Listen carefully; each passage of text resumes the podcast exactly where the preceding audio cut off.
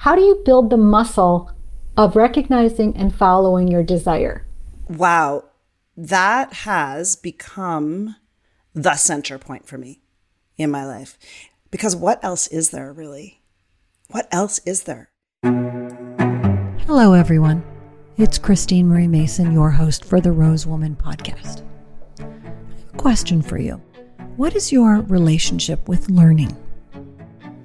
Do you have a curiosity that you're hungry to sate?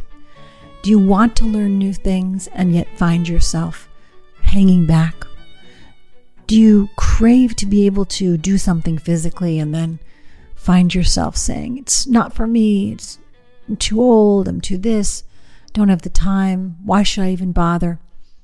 I have a friend in Chicago, and she and I met when the children were very young, and she at that point wanted to be an artist, and she tried to go to art school. But it was just too much. She couldn't manage the kids and manage the household and do that. So it didn't happen. But when they got to a certain age, she began painting for real. And she did go to art school. And then eventually she was making these gorgeous skyscapes, full paintings that were sold all over and hanging in hotels. And every time I could get my hands on one, I would. They're stunning. And then she said, You know, I, I think this phase of my life is over and I find myself called to food policy. Like it really matters to me that we have good, clean food and that it's labeled well and that nourishment is uh, available for people of all economic categories. And I think I'm going to be a lawyer and go study food law. And she started law school at 50. So I say this because her persistence and tenacity, which extended to other things as well, like learning instruments or uh, learning Kabbalah and other things in her life, like just a, a quality of devotion and curiosity and not accepting no, not accepting limits. I think this time of life in midlife is very much about coming into our wisest self and knowing what is ours to do.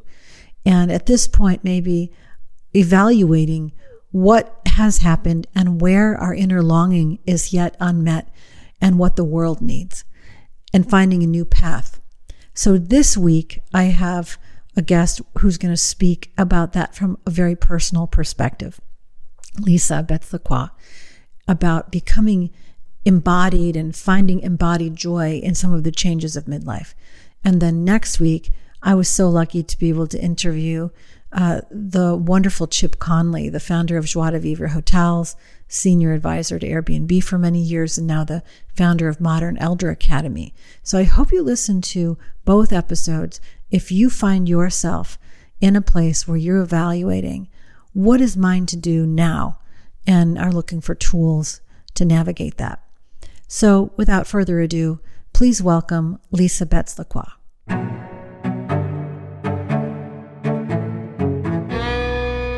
So happy today to have my friend Lisa Betts-LaCroix back on the show. She was one of the very first ambassadors for Rosebud and she did a whole bunch of video interviews for us a couple of years ago before the podcast even got going. And she's just such a wonderful, vibrant, and alive person. Because we're doing this series on embodied joy, she was one of the first people who came to mind because of a story I remember her telling about starting to ballroom dance in midlife. And when I say to ballroom dance in midlife, I'm talking spangly dresses, big spins, deep dips. I mean, very extravagant and very poised and very beautiful. But in the meantime, in addition to that, she's been doing a lot of other things. She coaches and helps women find their voice and find their own joy. And I think we're going to start today by talking about an idea of the embodied crone, mm. which is a crazy, wonderful phrase. I totally resonate with that. And uh, it's new to me. So can you let me know what what is that? Well, as you said, I have gone on a journey of moving from being a homeschooling parent and in service to my communities for over a decade into rediscovering my own joy as a performer and starting to dance when I was 49 and then speaking about the experience of rebranding aging and telling new stories, reclaiming what it means to be my age. My age right now, I'm 57, and I am intent on and committed to changing the narrative on how we age in our culture. And through this journey, I've always been looking at the the monikers, right? What do we call ourselves? And crone is always the thing. We have that typical maiden mother crone archetypes that I always felt something was missing. And you know what, Christine? Some of this thinking was inspired by you at an event we both spoke at, probably, I don't even know how long ago it was. It was maybe it was 15, I don't know, somewhere between 10, 10 and 15 years. And because this is an ongoing conversation that we both obviously care a lot about what the experience is for women um, of our generation. And in this conversation, we were both referencing the fact that medical science has changed how much time we have to live. And we now have a period of time from 50 to who knows when 70, 80, 90. More and more people think we're going to live to be 100. And so when you look at that spectrum or that transition of maiden mother crone, you start to realize pretty quickly that there are a lot of years all stacked into the crone years most women go through menopause sometime between their late 40s and their early 50s. And if we're going to live into our 80s, 90s, or even 100, that's half of our life in this stage of time that has been identified by black robes and, yes, wisdom. It's it, it, through wisdom our way. Yeah, you're, you're old and wise, but a physiology, uh, a representation that has been covering the body, bony, disembodied. It was like a disembodied experience. And I've been thinking ever since I started on this idea of rebranding aging, what what do we call ourselves? And there are a lot of people I know who are reclaiming crone and re-owning it and re-envisioning the idea of crone. And I'm open to that, but if we're going to use the moniker of crone, it has to be an embodied crone, an erotic crone, a sexual crone, a physically vibrant crone there has to be an element of embodiment in it. So that's one option. The other option is that we create some entirely new categories. And for me, the idea of the erotic high priestess is something that I see as being in between mother and crone for the period of time that I'm in right now, where I don't feel like I'm as wise as I'm going to be yet. And I certainly don't feel like I'm as close to the end stages as I might be when I'm in my 70s or 80s. Right now, this stage of life, in my 50s. And I think for many women, they're able to carry this deeply into their 60s, where we are free of the responsibilities that we've had as mothers. We ha- are so much more available and committed to and dedicated to our own sovereignty. We are not asking for people's permission. But we have freedom in the sense of physical vibrancy and health. We have access to resources. We built deep communities. This is a very different stage than what the crone represents. So for me right now, I'm using erotic high priestess. I've been talking about that period as the free period. You're free of obligations and also still pretty free in your body. I think Eros as a whole gets sexualized, but Eros is actually a much broader idea. It's related to the quality and the intensity and the awareness and the joy with which you live. When I think about these years I'm more conscious of knowing that there's a time limit than I was 20 years ago. And like, I really have no tolerance for grievance, for the pessimism, for the blaming, the shaming, trying to make it other people's fault. Like, at this point, seize your life. Your joy is your responsibility. Whether you're active to change and make a dent in the world is up to you. And if you are, then go for that. But there's no more space for a fear based life. So I think this erotic crone seems to have the potential to be right in line with that. So how, how does it show up for you, what, this eros and and this erotic priestess concept? How does it show up and, and manifest? Well, first of all, I want to acknowledge and appreciate and embrace your widening the idea of eros in that language because you're right we tend to sexualize the idea of the erotic and eros has so much more layers and so much more subtlety. And I think that that is one of the things that as women of our age, or at least it's been my experience, that as I reclaim sexuality and my embodiment and love, and love, as you're saying, broadening out love as a whole recognition of the that's what I, what I took from what you're saying and from some other things that I, I know you've talked about which is not only do we have responsibility and no need to blame or shame or make anybody wrong but part of embracing our lives is embracing the wholeness of it and loving the wholeness of it. For me what I experience at this stage in my life is all these pieces come together so I recognize my own sovereignty my own responsibility but as an opportunity as a foundation for being able to give in a different way than I could when I was raising kids or when I was younger. I feel I have so much more capacity for part of what I contribute being love in the larger. And in order for that to be the foundation, what I've experienced myself is I've had to reclaim some aspects of my embodiment. And it's true, I started that journey by dancing. And it's also true that that journey of dancing was very feminized in a very sort of Latin dance kind of way with the nails and the sparkles and the dresses. And you referenced that already. And that was a fantastic re- reclamation for me of going from being a homeschooling parent who never wore jewelry or makeup or did my hair, or anything to trying on all those, all those, you know, that, that kind of iconic, feminized idea of the Latin, the sexy Latin dancer. And it was it was fantastic. I loved it. I still I still love it. And I think what's happened since then as I've gone deeper into what does it really mean to re-embody the feminine. Part of that has been a deeper aspect of eroticism and sexuality that encompasses all the other stuff that we're talking about. Yeah, I, I, think there's a picture. You showed me a picture of you before you were dancing, and I wanted to see if you can you remember the moment when you decided to do it? To dance? Yeah, and were you like were you afraid? Were you doubtful? Did you have an objective? Did you know you would end up going sort of semi-pro or pro? Say there's somebody out there who's listening and they're for in their late 40s and they've been a mom and they're and they're thinking, "Why would I dance?" That's for young girls, you know. What what would you tell them about your own experience and how you navigated to just doing it? Yeah, I can tell tell the story of how that happened essentially I was my kids were getting to be teenagers and I was experiencing having been 15, 10, 15 years as a homeschooling parent, which was very involved and done attachment parenting, very involved with my kids' lives.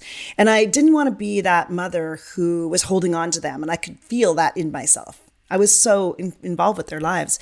And I knew I needed to find something else. And at the time, I was singing in a homeschooling mom's band, and I'd previously been a film and television actor. But in my head, I put that in the past. It, to me, that was has been film and television actor. And I, I never spoke about it, actually. I don't think people mostly knew that that had been my, my first career. And even though I did over 100 episodes of nighttime drama and movies of the week and feature films and but I just didn't talk about it because I thought that was what I used to be. Now I'm a homeschooling mom. And but as my kids got older and I knew I had to find something else, I found myself one day walking in front of a ballroom dance studio in my neighborhood. And I had what I call a shall we dance moment, which I don't know if you ever saw the film. There's a Japanese version and American version where the main character is riding home from his job as an accountant and he looks down in the train and he looks through a window and sees Jennifer Lopez dancing the tango or something like that. And his mouth drops. And I had a moment like that. I'm walking by a dance studio and my jaw dropped because I saw these two 14, 15 year old dancers dancing what I found out was Latin ballroom dance. And I thought, whatever that is, I need to do that. That looks so fun. So I walked into the dance studio and I asked them about their classes. And they ended up selling me a card of 10 lessons. And one of the stories I tell in my rebranding aging talk is the fact that I did not use any of the, cl- I never, I didn't go to those classes because there was a part of my brain that said, you can't do a dance form like that. They start when they're five and then by the time they're 14, they're incredible. It's super sexy. It's extremely athletic. It takes a lot. I thought you can't do that. But somehow the card of 10 was going to expire. And I was raised by a mother who was very cautious about money. And so it's like, you cannot waste this card. So I went in and I took a lesson. I totally fell in love. I started competing three months later, and I competed a lot. The first three years I was dancing Latin, it's actually called American Rhythm, the American style of the Latin dances. I think I, da- I did 30 competitions. And I'm just to clarify, I'm, I was never pro. I danced pro am, which means I was a I was a very competitive amateur dancer for my age. And yeah, and at one point, you know, I tell the story of winning a champion world championship in my age category, but that's not really the point of it. The point of it is that I knew I wanted to dance. I love dancing. And there was a lot stopping me from doing it. A lot of the stories. The and the stories are you're too old and it's too late. And how many times do we tell ourselves that? How many times do people think, I can't go back to school? Which, of course, you've set, been an example for dispelling that multiple times, I think. but so many people think, well, I can't do that. I can't go back to school now, it's too late. Or I can't start a new career, it's too late. Or I can't start this hobby that is for kids. Or, you know, the other one that I did is I got on TikTok a couple of years ago. It's like, you can't get on TikTok, it's for teenagers. Well, maybe your ne- maybe your big book is going to be "You're not too old and it's not too late." Yeah. I mean, I have only had that thought a couple of times, and and usually it's related to something athletic.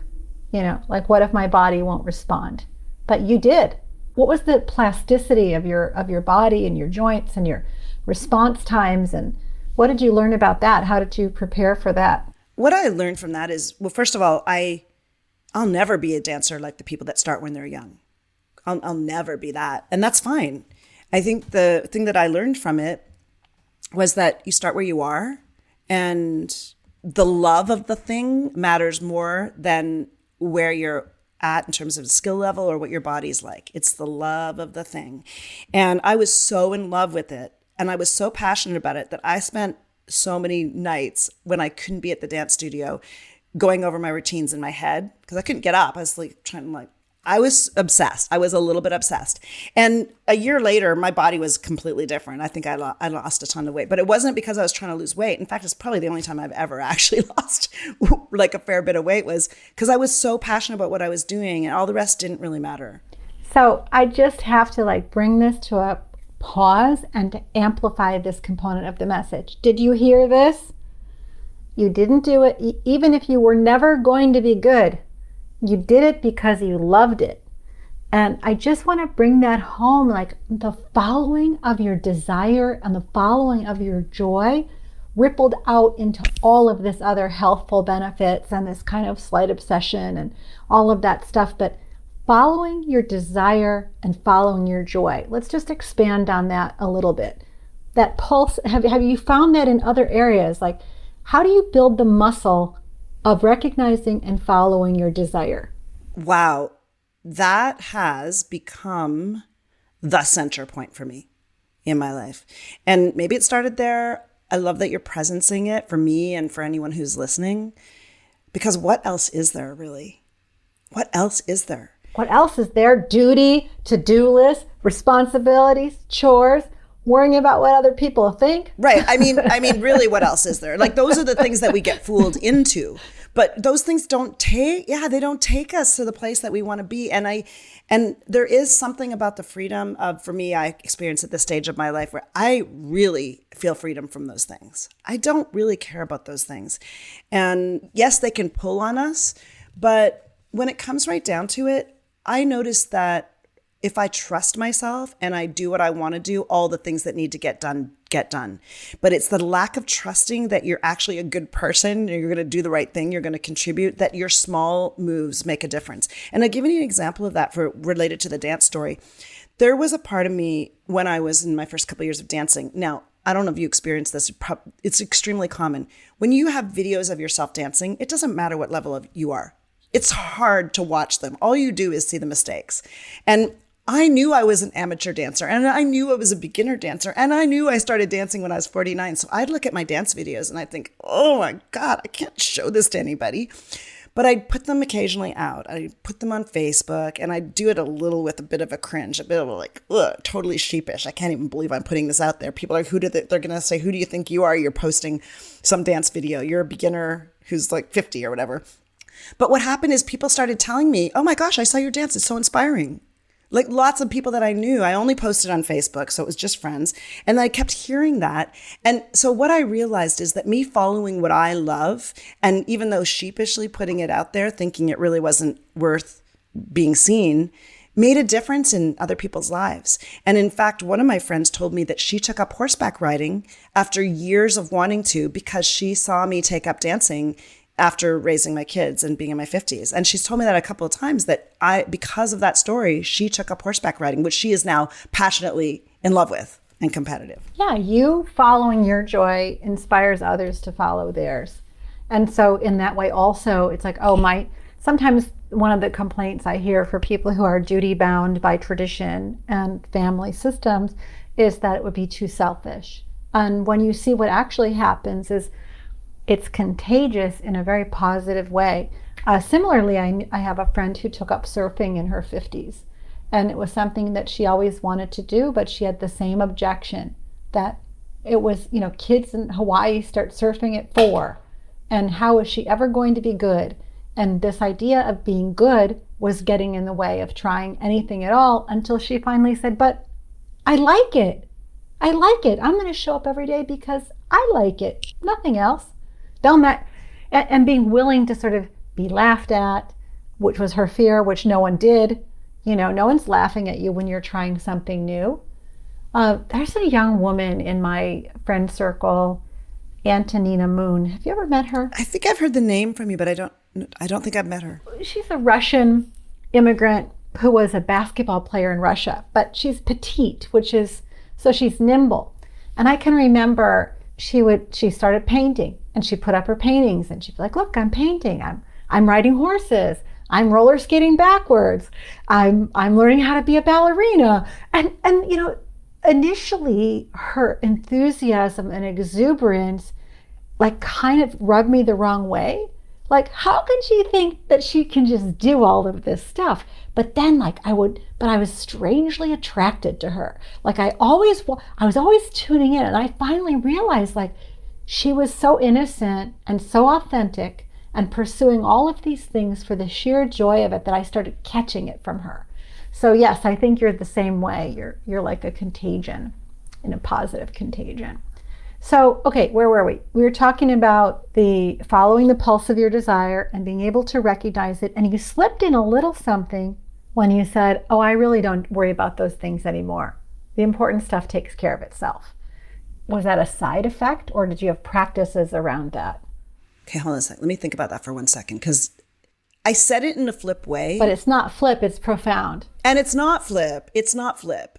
So I'm going to talk out loud here for a second. This is what I call in my speaking skills training feminine speaking practice. It honors the way that we speak as women, where we don't really know what we're saying, but we speak and think out loud to figure out what it is. So I'm going to do that for a second. What I what comes to my mind is that there is something to this stage of life for me that has thrown me into that that has made it come more easily. It's almost like it pulled me into you don't care that in some ways makes it feel a little more effortless. It it's like there's a certain stage when something flips in your brain where you realize like you said i only have who knows how much more time to live and so much more choice in in what i what i do in in with all my time. I'm going to make the most of it and some of that is by virtue of being the stage. And we also come right up against the many limitations of our culture's stories about what is appropriate for us. So, well, it's kind of like the flip side of what you said earlier. On the one hand, there's no point in paying any attention to to anything other than than what's true for us. But at the same time, the reality is like, I think you, what, what I'm talking about is when you said that there's no time for dealing with the blame or the, the shame or any of the stories. But the reality is we have, we face the stories. As women in our 50s, we face stories. So while I agree with you and I never want to fall victim to somebody else's stories and limitations for me, they're there. And I think it's most powerful when we recognize, oh, and there is this narrative, and I'm going to create an alternative to it. So that's a bit of a convoluted way. Yeah. Yeah. For me, it's mostly uh, in, in that I was facing my own stories, you know, and some of those are culturally informed. One thing that I don't really enjoy is I kind of look younger than my age. And there's this sort of astonishment from people in their 40s like you're how old or you're a grandmother or you're what and and then I feel them like changing their perspective on me like doing the recalculation in their mind and I kind of like, oh, I wish I hadn't told you that. You know, there's a piece of me because I want to be taken at face value and I can see the judgment that someone else is bringing. And then they think you're like an exception for your age versus like, this is just actually the reality of it. So you should lose your stereotypes. Totally. I mean, I think I'm not aware of what you described in terms of people recalibrating, but I know many women who tell me they experience that, especially, for example, dancers who don't want to say their age because they'll be perceived differently. They're they don't seem their age, they don't look their age, they don't dance their age, and they don't want to say their age because they don't want that bias to get involved. And I don't know if I've experienced that. Maybe I have. I'm not so aware of it. But the other piece I'm very aware of, and that is the need for us to recalibrate people's idea about what age looks like. And that's a journey in and of itself. I mean, I, like for me having white hair, right? That's been a process for me to explore what does it mean to have white hair. And I both I like my hair white, but I also know it to be true that if I dyed my hair, I would be perceived as a, probably 5 to 10 years younger than I am. But we have these associations. We have these many, many associations that says if you have white hair, then it automatically adds years to you. And so I know a lot of women who don't want to stop dyeing their hair, even if they might want to stop dyeing their hair because they don't want that extra 10 year perception on them. Because I'm in a community of people who support each other in not dyeing their hair, because we, the truth is that we need support because sometimes, especially before COVID, a lot of people felt alone in that choice. Post COVID, it's become a lot more common. But there are groups of women who support each other in that because it is outside the box of our culture of our culture's expectations. But that doesn't mean that there's anything wrong with any choices that anyone else makes. For me, it's all about personal choice and freedom, not about one way of being is the right or the wrong way. And I'm so curious to hear what you think about this because I'm going to guess that in your line of business it comes up when you're serving and your clients are you have clients who are my age and older. And I'm really curious about how you hold this idea of beauty and self care. Like, I guess what I'd share is one of the things that comes up a lot around this idea of reclaiming and making the most of optimizing our bodies and ourselves from a point of view of health, but also from aesthetics. Choosing to do beautiful things and wear beautiful clothes or take care of our skin or you know use products that help us stay vibrant there's a tension between doing those things and accepting aging. And I don't think they're mutually exclusive, but I think a lot of times they're pitted against each other. I'm going to do what you did and do the, the sort of out loud thinking. Yeah. I'm sort of exhausted by 40 years of trying to be beautiful. And when I went on my European tour to do the book tour and to teach classes and do all the stuff I did in Europe this summer, I landed in Italy and they lost my luggage for five days. And I had a choice. Was I going to go and buy all new toiletries and mascara and foundation and soap and blah, blah, blah, hyaluronic acid? And I mean, come on, it would have been like a thousand dollar shop. And I just decided not to. And I was running around getting tan and drinking water and splashing my face with water and not even using soap about four or five days in, I was like, I feel great. And then I started, it started to like unravel something that I already knew, which was I was exhausted from the effort. And as much as I want to be, like, I just want to be beautiful and accepted the way I am. So now if I go out and I put on lipstick or I, you know, get a blowout or whatever, it's like for fun and frill it's not to cover up things that I'm ashamed of or that aren't adequate. And I don't think that has to do with aging because for objectively my skin was better 20 years ago, but I still didn't feel pretty and I felt I feel very pretty right now for no reason other than I'm just liking myself, you know, and and also I can remember my grandmother at 80 something being like, I have so many wrinkles. and I was like, yeah, you're 80. I, I, was like a teenager and going, of course you do. You're 80. What's your fucking problem? you know, stop complaining about them. Like, and uh, and I was doing a medicine journey, and she came to me in the fullness of her 40 year old, gorgeous, radiant, made up Jackie O glasses self, and she said, "Listen, about your resentments. If you don't let go of them now, you're going to end up just like me." And she was not a happy older person.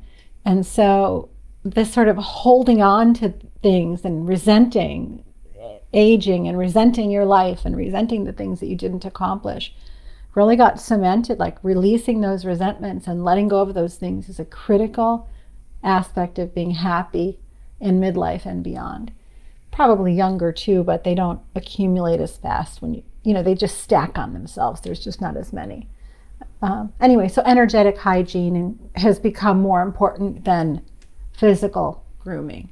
That's a long answer. No, I love and that. That's that is no, that is exactly the question that I'm asking, and exactly the answer that I think needs to be underlined, which is that when anything we do is because we feel we're not enough, or too much of something because we have shame or judgment of ourselves because we're trying to fix ourselves, make ourselves better, more attractive, or more appealing to somebody else. It doesn't matter what we do or don't do. There's an essential challenge with that. And I think by the same token, or the corollary is that we can also choose to adorn ourselves and take care of our bodies in ways or to wear makeup or do anything to ourselves as a form of self expression, creativity, and joy. And I think the underlying piece is the thing that matters rather than the, the form it takes. Yeah, for me, that's costuming right now. Right. Like I'm wearing ridiculous things. Like what? Well, like I went out clubbing in Ibiza. In, in Berlin? In Berlin? no, in Ibiza. In Ibiza. Oh, Ibiza? Okay. And I wore um, bright silk, yellow and white striped pajama pants with floral trim and a tank top with a racer back and big cuff jewelry and my hair in a ponytail up on the top and rainbow tennis shoes.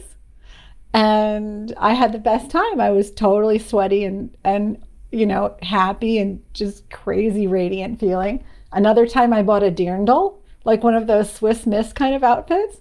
And I and I did the long braids and I just went out that way in tennis shoes. Okay, so like I'm definitely getting in wacky granny mode but it's creating so much joy for me to just be, you know, colorful and expressive and not cool anymore. I just don't want to be cool. So that brings up something that I think ties this piece together that is super important to me, which is this idea of beauty diversity.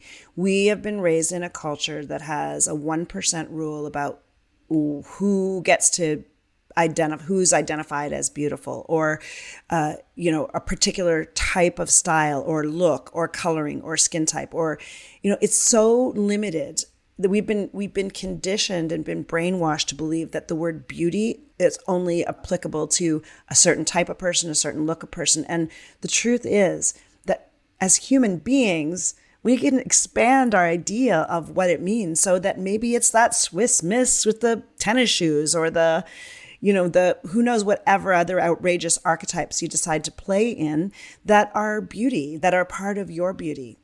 I mean, trees don't decide, oh, it's only the tall, skinny birch tree that's beautiful and the old, craggy oak is ugly. We don't think of trees like that. So, why do we think of our human incarnations like that? Well, actually, it's interesting time to be experimenting because I didn't experiment when I was younger. I really wanted to be elegant and that got pretty boring. like I had the elegance police. In your own head? Yeah. The elegance police would follow me around and they'd look for a thread count. and uh, solid colors, mostly muted. Oh wow, awesome. So so we're on the theme of finding joy in the body and saying yes to true desire. So let's let's go back to this erotic priestess idea. I still want to hear about that. It's a perfect segue because it's about exploring archetypes. And you just talked about some, and you're calling it costuming. I'd call what you described as deepening into and expanding the range of access I have to all the archetypes that live in me as a person, as a human, as a woman. And I also personally wouldn't use the word costuming because, not that there's anything wrong with you doing, but the way that this integrates into my thinking is that all of the ways we expand our range by exploring archetypes are things that actually are us. They're in us. They're not they're not putting something else on. And a lot of times when I talk about act, my acting background, people say, "Well, I'm so interested. You're so in, uh, it's so so surprising that you're into authenticity and to being real and to being deep. Well, that is my experience of what acting is. Acting is going in and finding the parts of yourself that you don't have as much access to and expanding them and drawing them out of you and continuously getting more ability to use those parts of you. It's not about putting on a fake thing. So I think of exploring archetypes in the same way. I'm exploring an archetype that already exists in me. And a lot of this has come through my training in the John Wineland teacher training program with the masculine, feminine, sexual polarity, and intimacy work that I've been doing, which is looking at the places where I don't have as much access. And there was a connection to what you just asked me. Let me think what it was. Oh, yeah. So going back to the embodied crone piece, that's just one archetype that I'm looking at expanding for myself in my life right now because the embodied crone or the erotic high priestess, the erotic high priestess was me putting together some ideas that I feel are I'm imbued with. Like a lot of times people say, "Oh, you have so much. You're wise. We're really happy to have your ancient wisdom here." I'm like, "Yeah," and you know, because I'm mostly I spend a lot of time with people who are quite a bit younger than me. I'm like, and there's something in that that's taking away or not acknowledging these other parts of myself that, in terms of, say, in this world of the sensual, I feel so much more tuned into what pleasure is and what sensuality is and what my own experience of being in a sexual and sensual and erotic feminine body is than I did when I was younger. And I think there's a lot to be taught from that place. Uh, you know, especially because we live in a world where women are so conditioned on being performative, not just in how they look, right? Not just in what they look like, or got the right thread count, or they got the right lipstick on, or the makeup, or if they've done their lips, or whatever, but how they experience pleasure and sexuality has been fed to us as looking a certain way that is very much through the male gaze.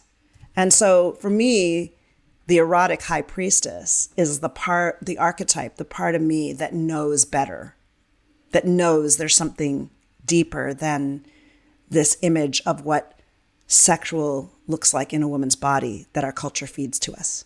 I want to build on the inner knowing piece. I remember walking into a party or like a gathering, not really a party, and there was a man there, and he was my age, maybe a little older very shiny, very bright eyes, and he was so still in himself, so calm and so open. And he was just looking at me and holding my gaze. And I held his gaze and I felt this in my energy field. Like we just dropped in immediately. It was such a pull. And the pull had almost nothing to do with the physical appearance of him or of me, but the energetic body and the energetic awareness from all of the training that I've done and yoga and meditation and him and Tai Chi and Kundalini, which I learned later, was like our energy bodies are entering into communion and there's so much more going on, and all you have are eyes. You're just beautiful, beautiful eyes shining out from whatever this body has done.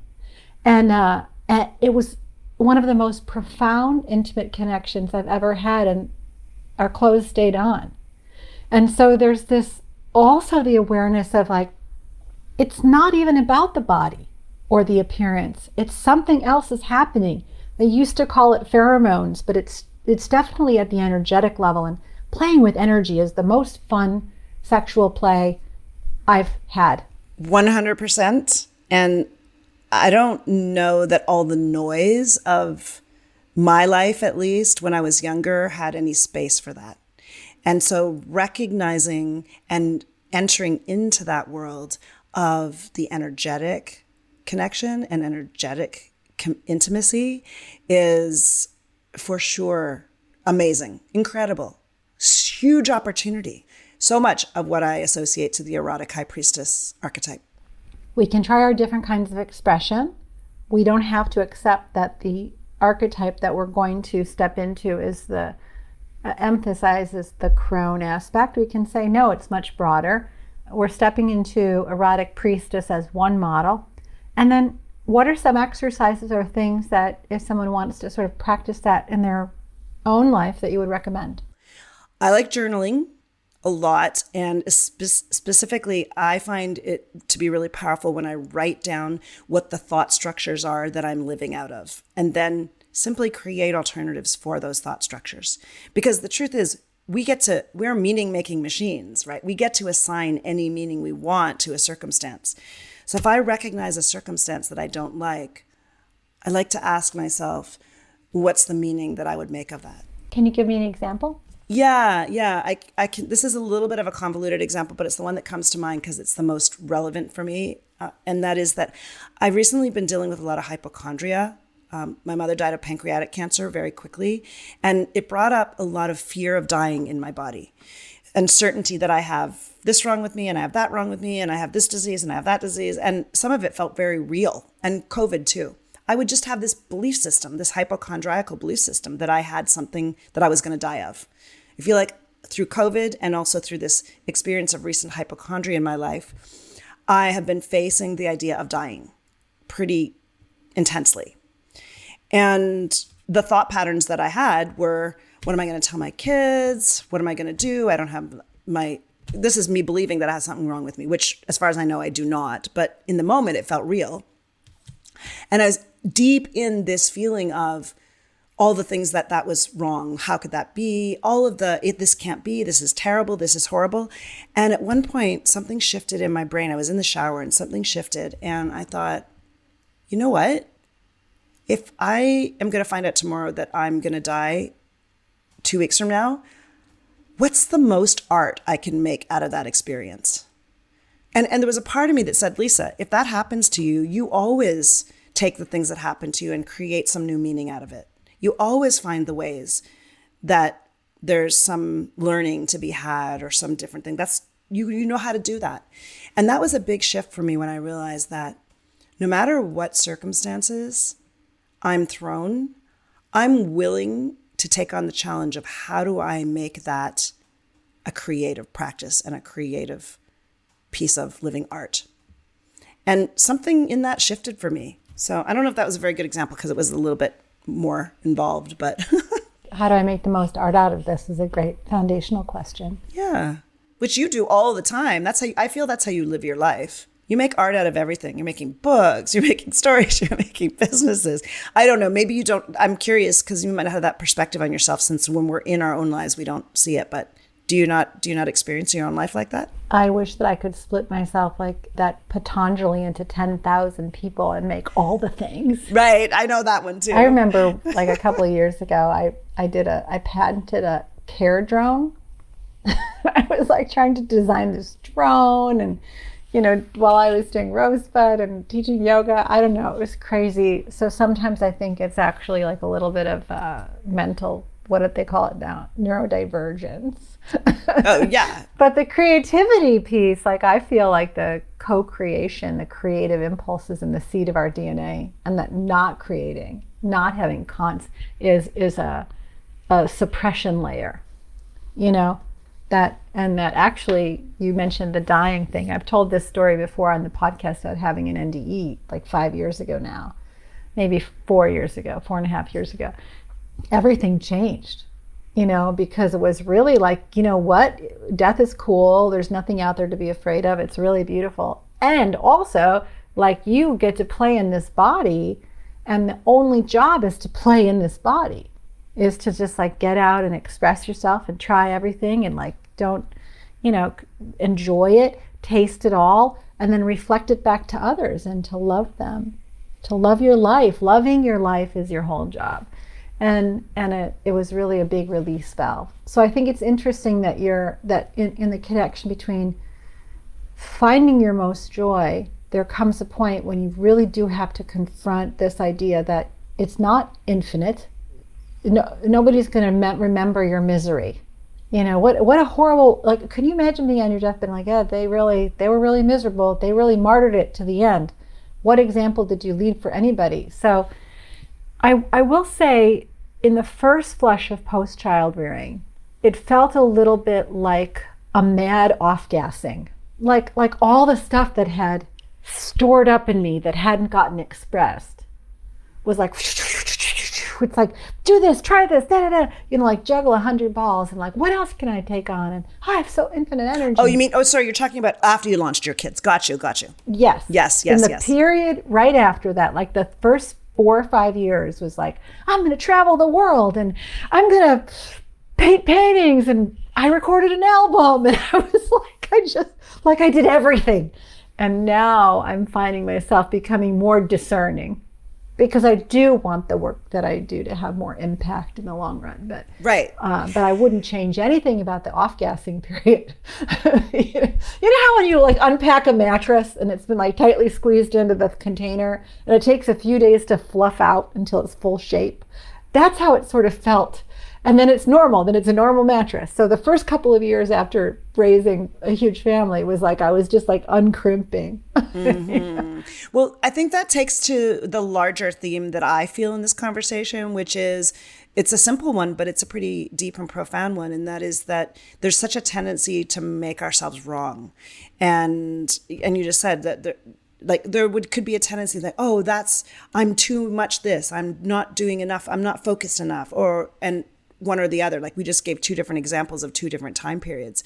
And they're both perfect and right. And like you said you wouldn't have wanted to change them because everything that we do if we follow our instincts serves a purpose even if we don't know what it is. Yeah, I feel very trusting about that right now. yeah. That oh you know what? Like i'm having a, a little bit of a post trip trough. You know i really ran hard. I think i did 15 days of presenting or teaching out of 12 i mean out of 17 and you know a little bit of a trough uh, and then jet lag. There's a part that wants to override that and push. And then the other part that's you know if you just chill out by the way your creativity and your energy will be back in a couple of days. There's no need to push yourself. I've got enough experience to know that. So trusting trusting the unfolding as long as you're staying conscious and aware that's a big piece. I just i love this theme of following the impulse following the desire following your joy you mentioned being supported by a community of women others who will see you in your fullness.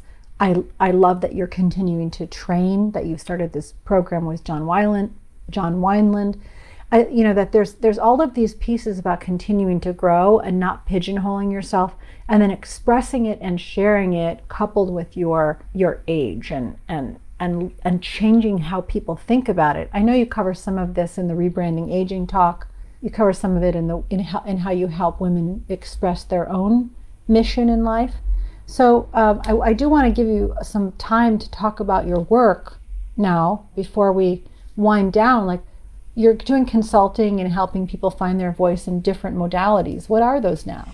like you, I'm pretty creative and I like to do all the things. But the top level commitment that I have is changing the narrative on aging and supporting voice, visibility, wisdom, and wealth for women in their 40s, 50s, and 60s. That's my vision. And how that's taking form is I am partway through a book, halfway through a book called Artful Aging. It was originally called The Embodied, it was originally called The Crone Needs New Clothes.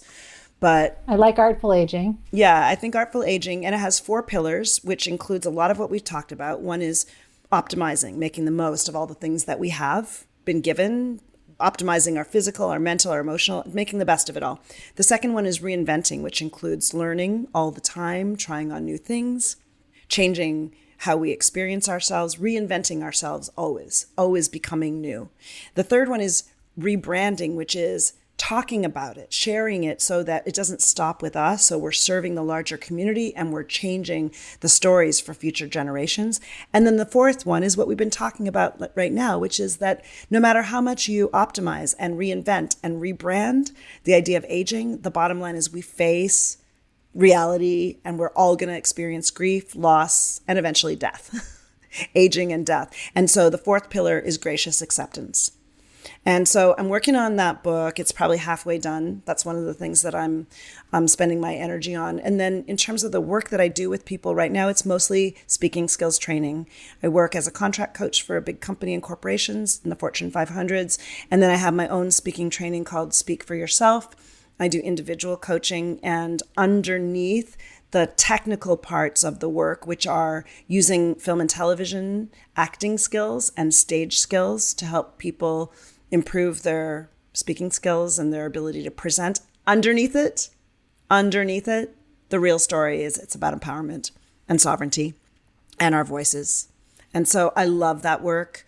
I love the way that women, when they're confronted with finding their story and telling their story and they're supported in doing so, how cracked open they get, how it's a metaphor for all the ways that we do or don't take up space and live fully. Find your sparkle, live fully. And if you're having trouble with that, call Lisa. she'll set you straight. Maybe she'll put you in her sparkle dress and spin you around the floor. or she'll get you to be an erotic priestess. Or, I don't know, stand you up on a stage and say, Tell me what you care about. Tell yeah. The, the interesting query for me right now is I don't know where this is going. I just stated it yesterday. Is I am not going to be surprised. I'll put this in the marker here in this time recording for the first time. Who knows where it's going to go? But I'm not going to be surprised if some years down the road from now, I don't know if it's one or five or whatever, that I do more relationship and communication coaching, possibly with men or couples. Not going to be surprised if I head in that direction, but I don't know what it's going to look like. I just have this instinct. There's something about that brewing for me. I, I love that. And if you keep it in this age targeted range, mm-hmm. it's a really critical time because people are very puzzled. Yes. Their wives and their husbands are changing significantly. Yep. It's like your your values are gelling, and the consciousness of the limited time uh, is a forcing function, and they're hard conversations to be had in this window. And who who do you want to be in this way that you might not have been for the first 40 years? And are you really going to carry that bullshit story to your grave? Do we have to live like this for the next 20 years because if so I'm not in yeah, there's so much that could be unpacked on that that piece around that particular age and how we relate to each other and all and using all the new understandings that we have you know new all the new instincts the new awareness that maybe we didn't have 10 or 20 years ago together and individually well we'll put that marker down and we'll see where it goes so are you inspired to try something new to find your own embodied joy in midlife in a new way I have so many things that I want to learn how to do. I'm just going to start. I'm going to start with my front walkover, back walkover intention. By the end of this calendar year, I swear to you, I'll be doing a front and back walkover again. Anyway, I really appreciate your time and your attention and your interest in the subject of how to optimize your well being through all the stages of your life. The podcast is brought to you by Rosebud Woman, the company I founded to address intimate wellness concerns that women have, which is now expanded into body oils and other products that can just help make you feel fantastic. So come on over and check us out at rosewoman.com. And if you like this episode, please share it. Send it to a friend, text it to a friend, or recommend it online. And if you want to chat about it, you can find me on Instagram at the.rose.woman. May you enjoy the perfection of this one moment, the only moment there is.